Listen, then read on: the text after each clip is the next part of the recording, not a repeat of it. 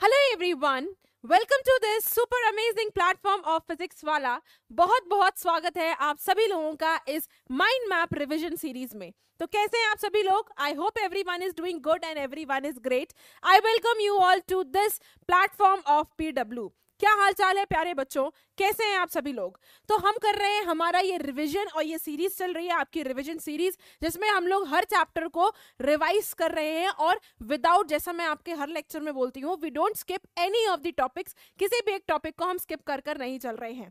तो as of now आज हम फिर से एक नया chapter of political science that is your outcomes of democracy को फटाफट से रिवाइज कर लेंगे। इससे पहले हमने इकोनॉमिक्स का globalisation and the Indian economy कर लिया है। अब आपके कुछ ही चैप्टर्स बचे हुए हैं and then will finish our full syllabus तो आज हमारा जो टॉपिक है, वो है हमारा outcomes of democracy class ninth से आप क्लास टेंथ में आ गए. नाइन्थ में भी आपने पूरे पॉलिटिकल साइंस में डेमोक्रेसी के बारे में ही पढ़ा है.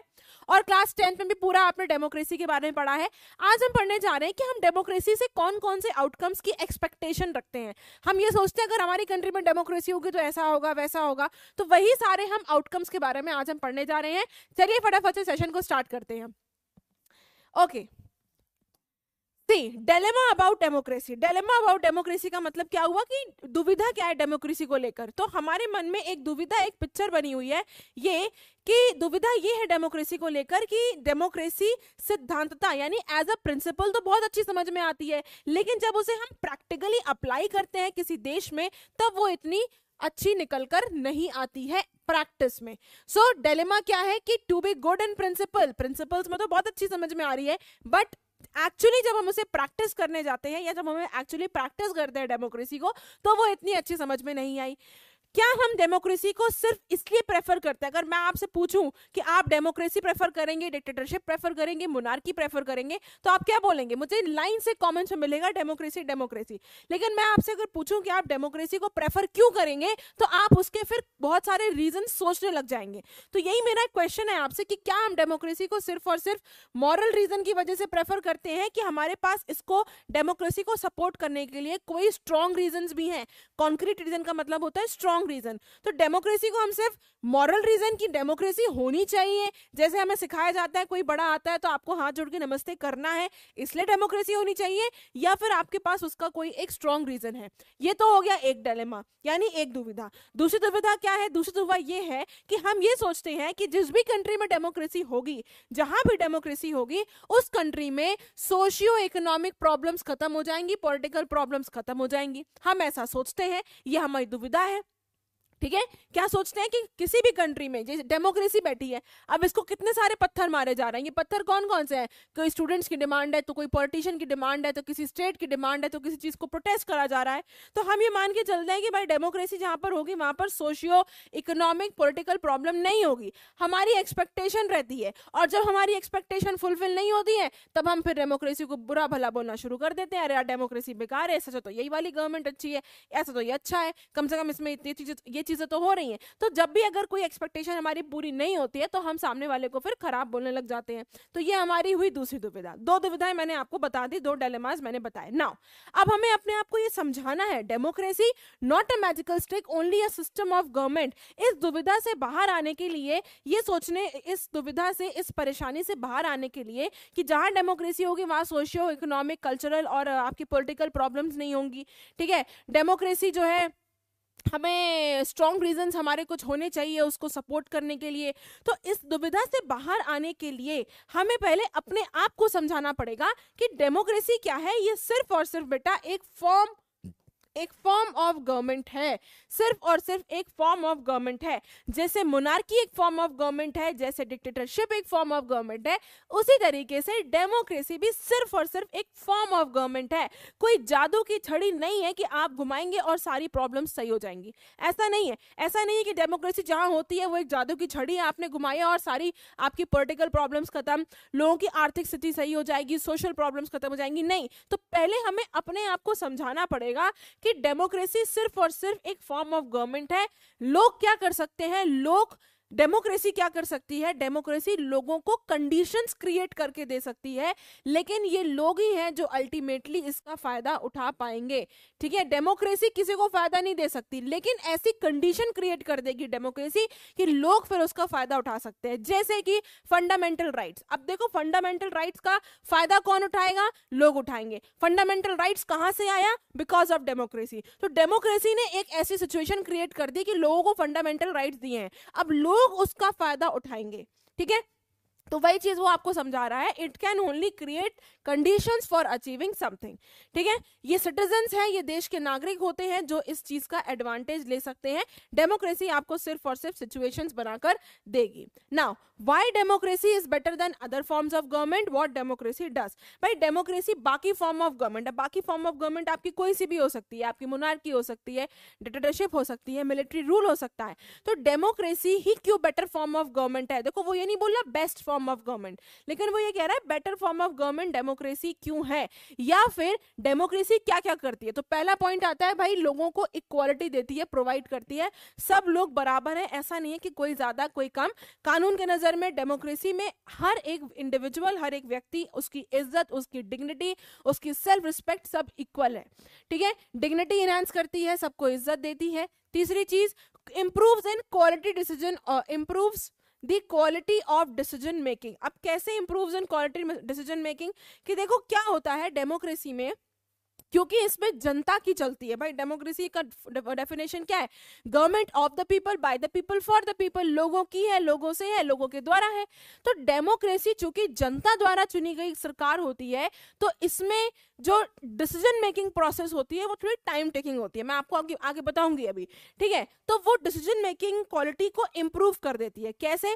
कि कोई मान लो एक बड़ी पॉलिसी आ रही है, उस पर अगर कोई फैसला लेना है तो उसमें जनता की भी राय पूछी जाती है। तो डिसीज़न मेकिंग क्वालिटी इंप्रूव हो गई।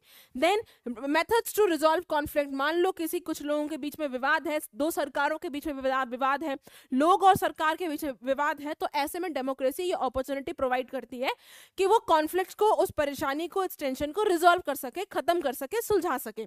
Next allow rooms to correct mistakes यदि कोई गलती भी होती है तो उसमें ये चांस होता है डेमोक्रेसी में कि हम अपनी गलती को सुधार सकते हैं। Next how do we assess democracies outcomes different parameters अब वो कौन कौन से पैरामीटर्स हैं? जिससे हम डेमोक्रेसी के आउटकम को एसेस कर सकते हैं या हम इवेल्युएट कर सकते हैं कि ये डेमोक्रेसी का आउटकम है। देखो, हर कंट्री में, जो भी डेमोक्रेटिक कंट्री होगी, उस कंट्री में उसका एक फॉर्मल कॉन्स्टिट्यूशन होगा ही होगा। ठीक है? दो चीज़ें होती हैं। देखो कॉन्स्टिट्यूशन हर कंट्री का होता है, लेकिन जो डेमोक्रेटिक कंट्री है, उसका कॉन्स्टिट्यूशन होगा। लेकिन ऐसा ज़रूरी नहीं है कि जिसका कॉन्स्टिट्यूशन हो, वो भी डेमोक्रेटिक कंट्री हो। दो चीज़ें मैंने आपको बोली। क्या? कि देखो कॉन्स्टिट्यूशन हर कंट्री का होता है। अब ज़रूरी नहीं है कि जिस जिस कंट्री का कॉन्स्टिट्यूशन है, वो वो डेमोक्रेटिक कंट्री है। ठीक है? क्लियर है। लेकिन जो जो डेमोक्रेटिक कंट्री होंगी, उनका एक एक कॉन्स्टिट्यूशन अपना कॉन्स्टिट्यूशन ज़रूर होगा। तो वही वो कह रहा है कि हर डेमोक्रेटिक कंट्री का अपना एक कॉन्स्टिट्यूशन होता है। वो अपने रेगुलर इलेक्शंस कराते हैं पॉलिटिकल पार्टीज़ होती है गारंटी राइट्स यानी कि फंडामेंटल राइट्स की यहाँ पर बात कर रहा है, लोगों को फंडामेंटल राइट्स दिए जाते हैं। तो आप ये क्या क्या इन सारे फैक्टर्स को, इन सारे पैरामीटर्स को आप क्या कंसिडर कर सकते हैं कि अगर किसी कंट्री में कॉन्स्टिट्यूशन है तो वहाँ पर बढ़िया डेमोक्रेसी चल रही है।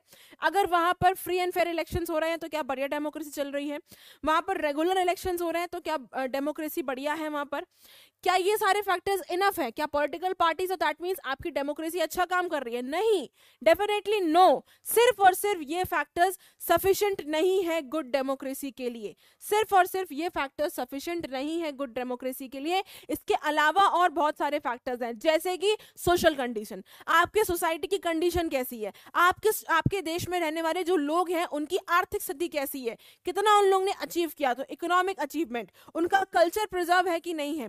क्वालिटी ऑफ़ द गवर्नमेंट क्या है? कि गवर्नमेंट सही से काम कर रही है कि नहीं कर रही है? देश के लोगों को फ्रीडम है कि नहीं है? देश के लोगों को सिटीजन को इज़्ज़त मिल रही है कि नहीं मिल रही है? रिस्पेक्ट है? डिग्निटी है कि नहीं है? सेल्फ रिस्पेक्ट है कि नहीं है? तो ये आपके बाकी, ये social condition economic achievement culture quality of government freedom dignity of citizen ये सारे के सारे आपके और दूसरे पैरामीटर्स हैं जो कि इक्वली इंपॉर्टेंट हैं डेमोक्रेसी को एग्जामिन करने के लिए, ठीक है? चलो, अब आगे बढ़ते हैं अकाउंटेबल एंड रिस्पॉन्सिव गवर्नमेंट देखो डेमोक्रेसी में जो भी सरकार आती है, उसको अकाउंटेबल होना चाहिए और साथ ही साथ रेस्पॉन्सिव होना चाहिए किसके प्रति? लोगों के प्रति। लोगों के एक्सपेक्टेशंस नागरिकों के एक्सपेक्टेशंस के प्रति उसको रेस्पॉन्सिव और अकाउंटेबल होना चाहिए। अकाउंटेबल का मतलब हुआ कि सरकार की जवाबदेही जो होती है, वो लोगों के लिए होती है और रेस्पॉन्सिव का मतलब रिस्पॉन्सिबिलिटी भी किसके लिए है? लोगों के लिए होती है। ठीक है? नाउ अब इसमें हम कुछ पैरामीटर्स पढ़ते हैं delayed decision versus quick decision देखो, क्या होता है डेमोक्रेसी में बेटा? कोई भी डिसीज़न लेने के लिए, कोई भी फैसला लेने के लिए, कोई भी फैसला लेने के लिए कुछ नॉर्म्स एंड प्रोसीजर्स को फॉलो करना पड़ता है। एक, उसका एक तरीका है, एक प्रोसीजर है। मान लो कोई फैसला लेना है तो उसका एक प्रोसीजर है कि आपको ये वाले स्टेप्स फॉलो करने पड़ेंगे, उसके बाद ही आप डिसीज़न ले सकते हैं, ठीक है? तो डेमोक्रेसी में ये चीज़ होती है कि सरकार को गवर्नमेंट को कुछ नॉर्म्स एंड प्रोसीजर्स फॉलो करने पड़ते हैं किसी एक डिसीज़न पर आने से पहले। ठीक है, किसी एक डिसीज़न पर आने से पहले। अब क्या है, क्योंकि सरकार को कुछ नॉर्म्स एंड प्रोसीजर फॉलो करते करने होते हैं तो फैसला लेने में डिसीज़न लेने में टाइम लग जाता है तो डिसीज़न क्या हो जाता है? डिले हो जाता है। ठीक है? लेकिन भले ही डिसीज़न डिले हो गया है, लेकिन जो डिसीज़न निकल के आया है, वो बहुत इफ़ेक्टिव होता है और ज़्यादा एक्सेप्टेबल भी होता है। जनता उसको ज़्यादा एक्सेप्ट भी करती है और ज़्यादा इफ़ेक्टिव भी होती है। वेराज अगर हम क्विक डिसीज़न की बात करें वेराज अगर हम क्विक डिसीज़न की बात करें तो क्विक डिसीज़न आपने फटाफट किसी चीज़ को लेकर डिसीज़न तो ले लिया, लेकिन उससे बहुत सारी प्रॉब्लम्स क्रिएट हो सकती हैं। दूसरी चीज़, वो लोगों द्वारा इतना एक्सेप्टेबल भी नहीं होगा। तीसरी चीज़, वो इतना ज़्यादा इफ़ेक्टिव भी नहीं होगा होगा। ठीक है? तो जो हम टाइम दे रहे हैं, जो हमारा टाइम लग रहा है डेमोक्रेसी में डिसीज़न लेने के लिए तो वो वर्थ गिविंग टाइम है, जो हम टाइम पे कर रहे हैं, जो हमारा वक्त जाया हो रहा है उसमें that is worth giving time तो पहला फैक्टर आ गया delay decision versus quick decision ठीक है? नेक्स्ट फैक्टर नेक्स्ट आता है, दूसरा है आपका ट्रांसपेरेंसी कि ट्रांसपेरेंसी होनी चाहिए सरकार और लोगों के बीच में, कि सरकार क्या कर रही है, लोगों को पता होना चाहिए और लोग क्या चाहते हैं, वो भी गवर्नमेंट को पता होना चाहिए। ट्रांसपेरेंसी को हिंदी में हम कहेंगे पारदर्शिता, ठीक है? तो डेमोक्रेसी में क्या है? ट्रांसपेरेंसी फैक्टर एक बहुत ही इंपॉर्टेंट इंपॉर्टेंट फैक्टर है। लोगों के पास ये अधिकार है और साथ साथ उनके पास ये मीन्स है। अधिकार भी है और तरीके भी हैं कि वो जान सकते हैं कि सरकार ने किस तरीके से कोई डिसीज़न लिया है। ये जान सकते हैं। कैसे जान सकते हैं? एक राइट right है हमारे पास जिसे हम बोलते हैं right to information right to information जिसको हम आर टी आई 2005 कहते हैं। ठीक है? 2005 में क्योंकि ये एक्ट आया था, इसलिए हम इसे आरटीआई 2005 कहते हैं, ठीक है? आरटीआई 2005 लोगों के पास क्या है? हमारे डेमोक्रेसी में लोगों के पास ये राइट भी है और तरीका भी है, मींस भी है कि वो सरकार से पूछ सकते हैं कि अगर आपने ये फैसला लिया है तो आपने ये फैसला कैसे लिया है? क्या क्या आपने स्टेप्स फॉलो करे हैं क्या क्या नहीं करे हैं, ठीक है?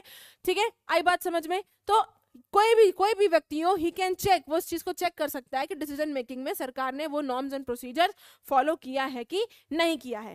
ठीक है? The government is also expected to develop mechanism for the citizen to hold the government liable and to take part in the decision making सरकार को भी क्या करना है? सरकार भी इस तरीके के मैकेनिज्म को डेवलप करे जिससे कि लोग जो है वो इस डिसीज़न मेकिंग प्रोसेस में पार्टिसिपेट कर सके। जैसे कि भाई मैंने आपको बताया आरटीआई 2005 जो मैंने अभी आपको पीछे ही बताया है कि राइट टू इंफॉर्मेशन एक्ट 2005 अब देखो ये दूरबीन है यहाँ पर सरकार बैठी है, यहाँ पर लोग बैठे हैं।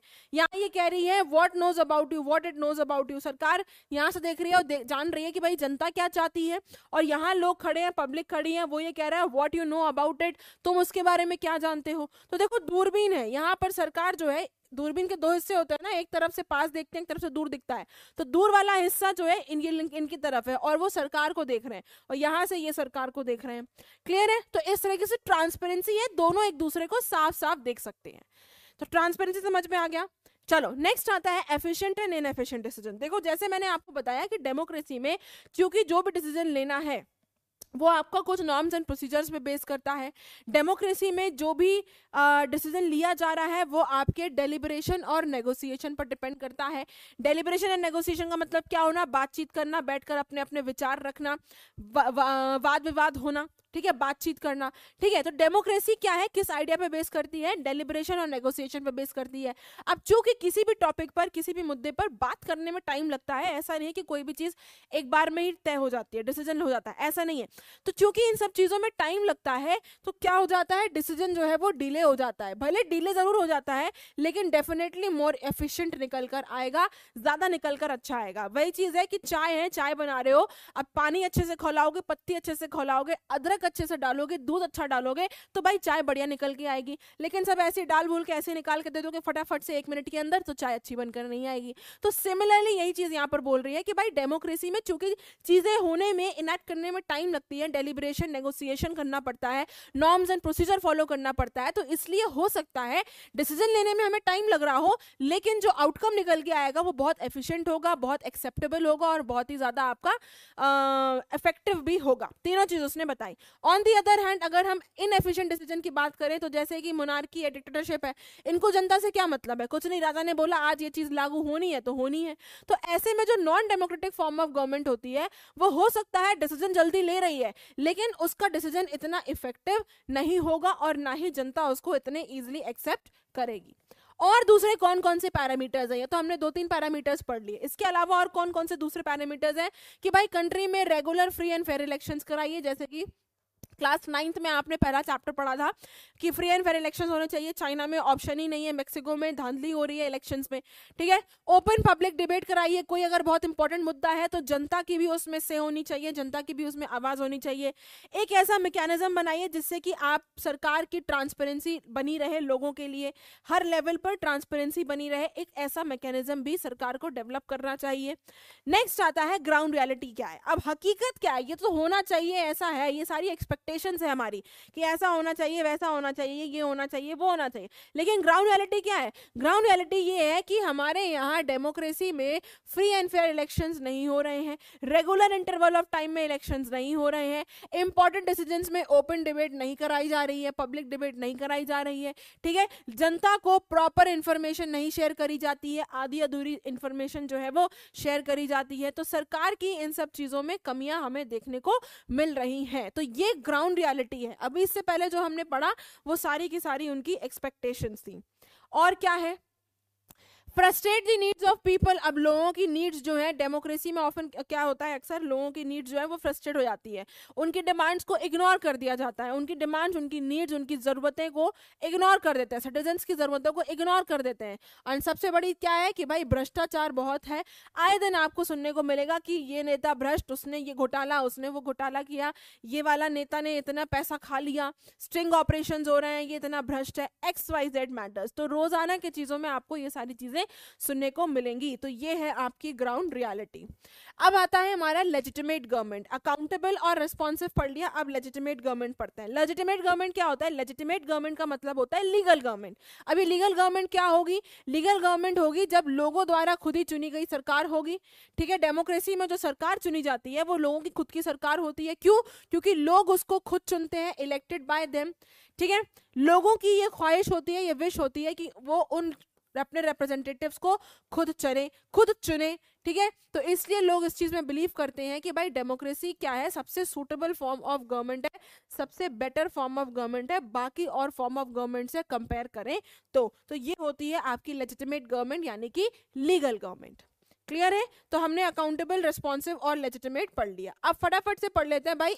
डेमोक्रेसी में economic growth rate and development का क्या हाल है? इकोनॉमिक ग्रोथ रेट का मतलब क्या हुआ?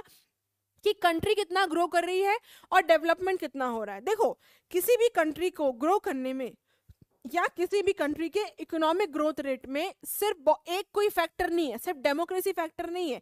क्यों? क्योंकि वही चीज़ फिर याद करो जो मैंने आपको बताया कि डेमोक्रेसी कोई जादू की छड़ी नहीं है कि आप घुमा देंगे और सारी चीज़ें सही हो जाएँगी। वो सिर्फ़ और सिर्फ़ एक फॉर्म ऑफ़ गवर्नमेंट है। तो कंट्री के डेवलपमेंट कंट्री का ग्रोथ रेट के लिए एक फैक्टर इंपॉर्टेंट नहीं है. Democracy is not only important उसके साथ साथ और बहुत सारे फैक्टर्स भी इंपॉर्टेंट है. जैसे कि कौन कौन से हैं? जैसे कि कंट्री की पॉपुलेशन कंट्री में आबादी कितनी है? जनसंख्या कितनी है? कितने लोग हैं? इस पर भी इकोनॉमिक रेट और आपका डेवलपमेंट डिपेंड करता है. ग्लोबल सिचुएशन क्या है भाई? अर्थ पे आपकी धरती गोल है. धरती की वहाँ पर कहाँ है आपकी? ये धरती है नॉर्थ पोल पे है साउथ पे हो कि इक्वेटर पे हो कि यहाँ पर कहीं है कि यहाँ पर कहीं है? तो ये कह रहा है ग्लोबल सिचुएशन भी डिपेंड करती है. तीसरी चीज़ चीज़ कि दूसरे देशों से आप, आपको कितना सहयोग मिल रहा है, कितना कोऑपरेट कर रही है दूसरे देश आपके साथ, या आप कितना दूसरे देश के साथ कोऑपरेट कर रहे हैं? अच्छा कोऑपरेट करोगे, अच्छे संबंध बने रहेंगे, खराब कोऑपरेट करोगे, नहीं बनेंगे संबंध। ठीक है? तीसरी, और आपकी चौथी चीज़ ये कह रही है कि सरकार किस इकोनॉमिक प्रायोरिटी किस इकोनॉमिक एक्टिविटी को प्रायोरिटी देती है? भाई सरकार को करने बहुत सारे काम है इंफ्रास्ट्रक्चर बनाना है ब्रिज बनाना है, एजुकेशन के लिए स्कूल्स बनाने हैं, एम्प्लॉयमेंट देना है, पॉवर्टी खत्म करनी है, ठीक है? अब इसमें से सरकार किसको प्रायोरिटी पे रखती है? तो ये सारी चीज़ें भी डिपेंड करती हैं किसी भी कंट्री के ग्रोथ रेट और डेवलपमेंट में, ठीक है? अब देखो क्या देखने को मिल रहा है। ग्रोथ रेट एंड डेवलपमेंट में फटाफट से टेबल पढ़ लेंगे। आपको ये टाइप्स ऑफ़ रिजीम दी गई है। एक डेमोक्रेटिक है, एक डिक्टोरल है और दूसरी, तीसरी है आपकी पुअर कंट्रीज़ जो डिक्टेटरशिप के अंडर है और ऐसी पुअर कंट्रीज़ जहाँ पर डेमोक्रेसी है। तो क्या देखने को मिल रहा है भाई? यहाँ हमें देखने को ये मिल रहा है कि जहाँ पर डेमोक्रेसी है, वहाँ का ग्रोथ रेट 3.95 है। जहाँ पर डिक्टोरल एंड डिक्टेटरशिप फॉलो करी जा रही है, वहाँ पर 4.42 है। अब ये क्या हुआ मैम भाई? यहाँ पर डेमोक्रेसी है, लेकिन इकोनॉमिक ग्रोथ रेट कम है और डिक्टेटरशिप में इकोनॉमिक ग्रोथ रेट ज़्यादा है। अब पुअर कंट्री में बात कर ले तो पुअर कंट्री में डिक्टेटरशिप कितनी है? 4.34 है। और डेमोक्रेसी में गरीब कंट्रीज़ का क्या है? 4.28 है। यहाँ भी डेमोक्रेसी कम है, यहाँ भी डेमोक्रेसी कम है।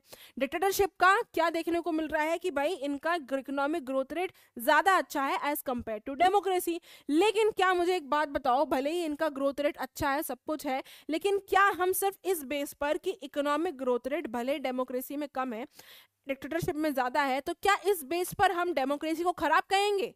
हम नहीं कह सकते खराब। क्यों? क्योंकि सिर्फ़ एक इकोनॉमिक ग्रोथ रेट एक मुद्दा नहीं है। डेमोक्रेसी में और बहुत सारे प्लस पॉइंट्स हैं जो कि डिक्टेटरशिप में हमें मिलेंगे नहीं। तो वही चीज़ वो कह रहा है कि 1950 में डिक्टेटरशिप का स्लाइटली जो rate of economic growth rate है, वो ज़्यादा है एज कंपेयर टू डेमोक्रेसी लेकिन जो डिफरेंस है, वो बहुत ही नेग्लिजिबल है, ना के बराबर डिफरेंस है। ऐसा नहीं है कि दस बीस का फ़र्क देखने को मिल रहा है, साढ़े उन्नीस और बीस का फ़र्क ही देखने को मिल रहा है। ज़्यादा नहीं है। भाई four point four two three point nine five three point nine five almost आपका फोर हो गया। और four point four two point five का डिफरेंस ही तो है। लेकिन क्या आप उस पॉइंट फाइव के लिए आप डेमोक्रेसी को खराब करने लग जाएँगे? नहीं। तो डिफरेंस आपका बहुत ही नेग्लेजिबल है। ठीक है? तो democracy can not be regarded as a guarantee of economic development तो इस तरीके से हम ये कह सकते हैं कि डेमोक्रेसी इस चीज़ की गारंटी तो नहीं देती है कि जिस कंट्री में डेमोक्रेसी होगी, वहाँ पर इकोनॉमिक ग्रोथ रेट अच्छा होगा। लेकिन सिर्फ़ यही एक अकेला रीजन नहीं हो सकता डेमोक्रेसी को रिजेक्ट करने के लिए। ये अकेला एक रीजन नहीं हो सकता जिससे कि हम डेमोक्रेसी को खराब कहने लग जाए। ठीक है? चलो। On an average dictatorial regime की बात करें तो they have a slightly better rate of economic growth rate but dictatorship आपके डेमोक्रेसी में तो बेटर रेट नहीं देखने को मिला, लेकिन डिक्टेटरशिप में हमें बेटर ग्रोथ रेट देखने को मिल रहा है. बट जब हम ग्रोथ रेट के अलावा और बहुत सारी चीज़ों को कंपेयर करेंगे तो हमें डेमोक्रेसी ज़्यादा समझ में आएगी, हम डेमोक्रेसी को ज़्यादा प्रेफर करेंगे. ठीक है? But when we compare their record in poor countries there is virtually no difference यहाँ तो फिर भी थोड़ा बहुत डिफरेंस देखने को मिल रहा है। 3.95 4.42 लेकिन जब हम पुअर कंट्रीज़ की बात करेंगे तो वहाँ तो हमें बिल्कुल भी डिफरेंस देखने को नहीं मिल रहा है। क्या डिफरेंस है? भाई डेमोक्रेसी 4.28 डिक्टेटरशिप 4.34 हार्डली सिर्फ़ 6.06 का डिफरेंस है। 0.06 का डिफरेंस है। ठीक है? तो यही चीज़ वो आपको यहाँ पर बता रहा है। अब आ जाओ इनक्वालिटी ऑफ़ इनकम की बात करने। यहाँ पर आपको ये देखने को मिल रहा है कि कितने परसेंट लोगों के पास कंट्री की टॉप इनकम है और बॉटम इनकम है। तो यहाँ पर आपको देखने को मिल रहा है साउथ अफ्रीका में 64 परसेंट लोगों के पास कंट्री की इनकम है। 20 परसेंट लोग ऐसे हैं जहाँ पर कंट्री की चौसठ परसेंट इनकम उन्हीं के पास है। और साउथ अफ्रीका में टू ट्वेंटी परसेंट में कौन आता है? टू पॉइंट नाइन परसेंट लोग आ रहे हैं। ठीक है? ब्राज़ील में 63 परसेंट लोग ऐसे हैं जिनके पास देश की 20 परसेंट इनकम है। टॉप 20 में ये लोग आ रहे हैं। वेर एज ब्राज़ील में बात करें बॉटम की तो two point two six percent है। ऐसी यूएसए में रशिया में यूके में डेनमार्क में हंगरी में। अब डेनमार्क हंगरी देख लो भाई। यहाँ पर top share of national income top twenty percent top twenty percent कौन लोग हैं? जिनके सिक्सटी फोर लोग ऐसे हैं, जिनके पास देश की ट्वेंटी परसेंट इनकम है। अब डेनमार्क में बात करें तो डेनमार्क में सिर्फ़ और सिर्फ़ थर्टी फोर परसेंट लोग ऐसे हैं, जिनको, जो कि आपके टॉप परसेंट टॉप ट्वेंटी लोगों में आ रहे हैं। हंगरी में क्या है? 34.4 परसेंट लोग ऐसे हैं जो कंट्री के नेशनल इनकम में टॉप 20 पर आ रहे हैं टॉप 20 परसेंट पर आ रहे हैं। अब बॉटम में 20 बॉटम 20 परसेंट की बात करें तो डेनमार्क में सिर्फ़ और सिर्फ़ 9.6 परसेंट ऐसे लोग हैं जो कि बॉटम में आते हैं और हंगरी में 10 10 परसेंट लोग हैं। अब देखो इस टेबल से क्या पता चल रहा है। आइए कंट्री जैसे कि South Africa and Brazil top 20 percent people take away more than 60 percent of the national income यानी आपको ये देखने को मिला कि साउथ अफ्रीका में साउथ अफ्रीका की 64 परसेंट इनकम जो है, वो 20 परसेंट लोगों के पास है। और ब्राज़ील में 63 परसेंट इनकम जो है, वो कंट्री के टॉप 20 परसेंट लोगों के पास है। ठीक है? यही चीज़ वो आपको यहाँ पर समझा रहा है। Living less than three percent and twenty less than three percent for the bottom twenty percent population वही चीज़ वो आपको ये समझा रहा है। इस ग्राफ में वो ये समझाना चाह रहा है आपको कि जो साउथ अफ्रीका के ट्वेंटी परसेंट लोग हैं उनके पास कंट्री की, देश की साउथ अफ्रीका की चौसठ परसेंट इनकम है। और जो साउथ अफ्रीका के नीचे गरीब जो ट्वेंटी परसेंट लोग हैं, उनके पास कंट्री की सिर्फ़ और सिर्फ़ two point nine percent income है। तो देखो डिफरेंस आपको यहाँ पर देखने को मिल रहा है। कंट्री जैसे कि डेनमार्क और हंगरी है, ये इनकी सिचुएशन कुछ ज़्यादा बेटर देखने को मिल रही है। क्यों? क्योंकि वहाँ पर आप देखने को मिल रहे हैं कि ट्वेंटी परसेंट लोग ऐसे हैं जिनके पास देश की सिर्फ़ और सिर्फ़ थर्टी परसेंट जो है वो इनकम है। और यहाँ पर टेन परसेंट करीब करीब लोग ऐसे हैं जिनके पास देश की इनकम देखने को मिल रही है। चलिए, अब आगे बढ़ते हैं ग्राउंड रियलिटी की बात करते हैं कि भाई ग्राउंड रियलिटी क्या है? तो एविडेंस क्या हमें देखने को मिल रहा है कि डेमोक्रेसी से इस चीज़ की तो देखो एक्सपेक्टेशन फुलफिल नहीं हुई कि डेमोक्रेसी इस इनकम इनइक्वालिटी को खत्म कर देगा।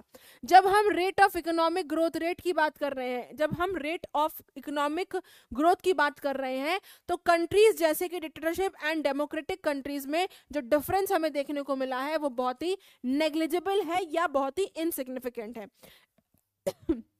इकोनॉमिक ग्रोथ रेट की बात करें तो डेमोक्रेसी हो, चाहे डिक्टेटरशिप हो, ऐसी कंट्रीज़ जहाँ डिक्टेटरशिप या डेमोक्रेसी है तो उनका जो ग्रोथ रेट है वो बहुत ही नेग्लिजिबल या इनसिग्निफिकेंट है।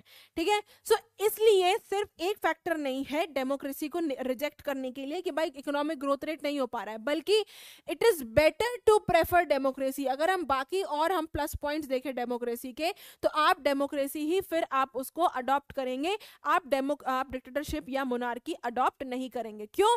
क्योंकि भले ही इकोनॉमिक ग्रोथ रेट में डेमोक्रेसी थोड़ा पीछे है, लेकिन बाकी चीज़ों में बहुत आगे हैं, बहुत ज़्यादा प्लस पॉइंट्स हमें देखने को मिल रहे हैं। अब इस पिक्चर में आप समझ ही सकते हैं कि भाई देखो रिच के पास कितना पैसा है मिडिल फिर भी कमर है बेल्ट लगाए और पुअर तो बिल्कुल ढांचा ही है, एकदम हड्डी दिखाई दे रही है। तो यही चीज़ वो आपको साउथ अफ्रीका ब्राज़ील डेनमार्क में शो करना चाह रहा था।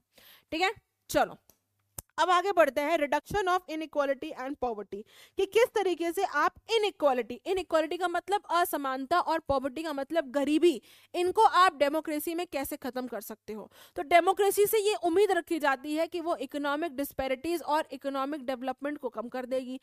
सॉरी इकोनॉमिक डेवलपमेंट बढ़ा देगी इकोनॉमिक डिस्पैरिटी कम कर देगी। यानी जो असमानता है लोगों के बीच में, जो अमीर और गरीब का फासला है, वो डेमोक्रेसी खत्म कर देगी और डेवलपमेंट बढ़िया कर देगी, एकदम ओपी कर देगी। जाएगी। लेकिन वही चीज़ों को लिखी हुई है expected to reduce economic disparities and more economic development ठीक है? लेकिन इकोनॉमिक डिस्पैरिटी का मतलब क्या हुआ? ऐसी सिचुएशन कंट्री में, ऐसी situation when a country achieve achieves economic growth ऐसी सिचुएशन जहाँ कंट्री का इकोनॉमिक ग्रोथ तो हुआ है बट लेकिन wealth is not distributed in such a way लेकिन जो इकोनॉमिक ग्रोथ हुई है, उसमें पैसा जो है वेल्थ जो है कंट्री की, वो इस तरीके से डिस्ट्रीब्यूटेड नहीं है कि सबके पास इक्वल शेयर हो, सबके पास शेयर हो. ऐसा ऐसा यहाँ पर डिस्ट्रीब्यूशन नहीं है. इसी को हम इकोनॉमिक डिस्पैरिटी या इकोनॉमिक इनइक्वालिटी बोलते हैं, जहाँ पर कंट्री का ग्रोथ तो हुई है।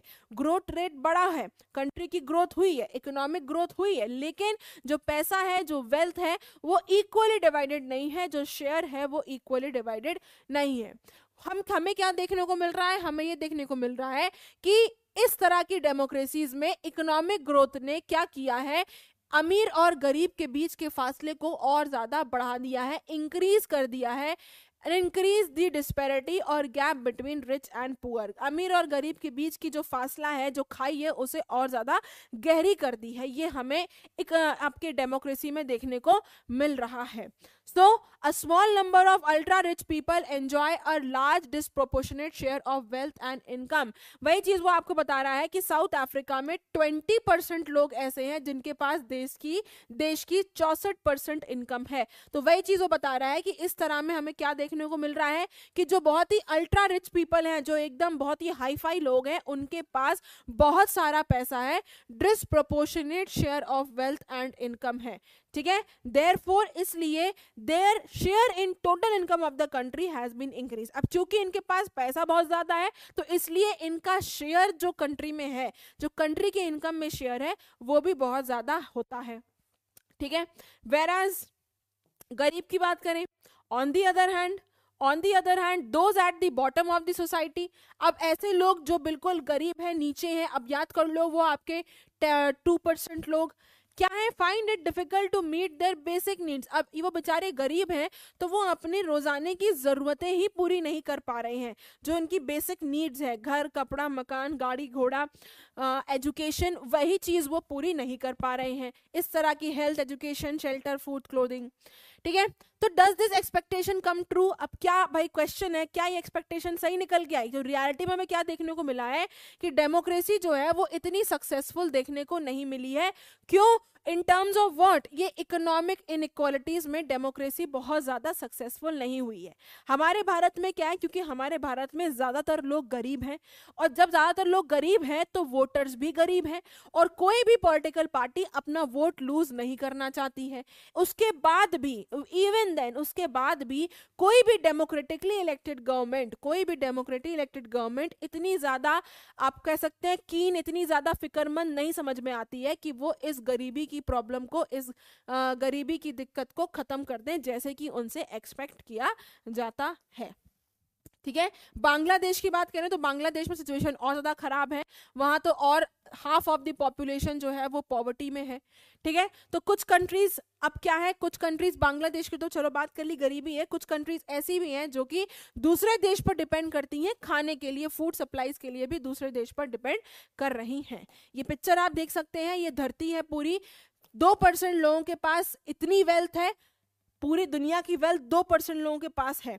और 50 परसेंट लोगों के पास सिर्फ़ इतना सा हिस्सा आपको देखने को मिल रहा है। तो ये है हमारी इनइक्वालिटी ये है आपकी इकोनॉमिक डिस्पेरिटी कि कुछ लोगों के पास कुछ ही लोग हैं जिनके पास बहुत सारा पैसा है और बहुत सारे लोग ऐसे हैं जिनके पास थोड़ा सा ही पैसा है। तो ये था आपका पूरा chapter about outcomes of democracy here now here we come to the end of our this session of your outcomes of democracy जिसमें हमने पूरा चैप्टर बहुत अच्छे तरीके से रिवाइज कर लिया है। सो so, होपफुली आपको मज़ा आया होगा। कैसा लगा lecture do let me know in the comment section इसके नोट्स बनाइए। If you have somewhere doubt और if you want to revise it again आप इसको फिर से रिवाइज भी कर सकते हैं। If you have doubt you can ask me in the comment section तो मिलता है अपने अगले लेक्चर अगले सेशन में। Thank you very much and have a good day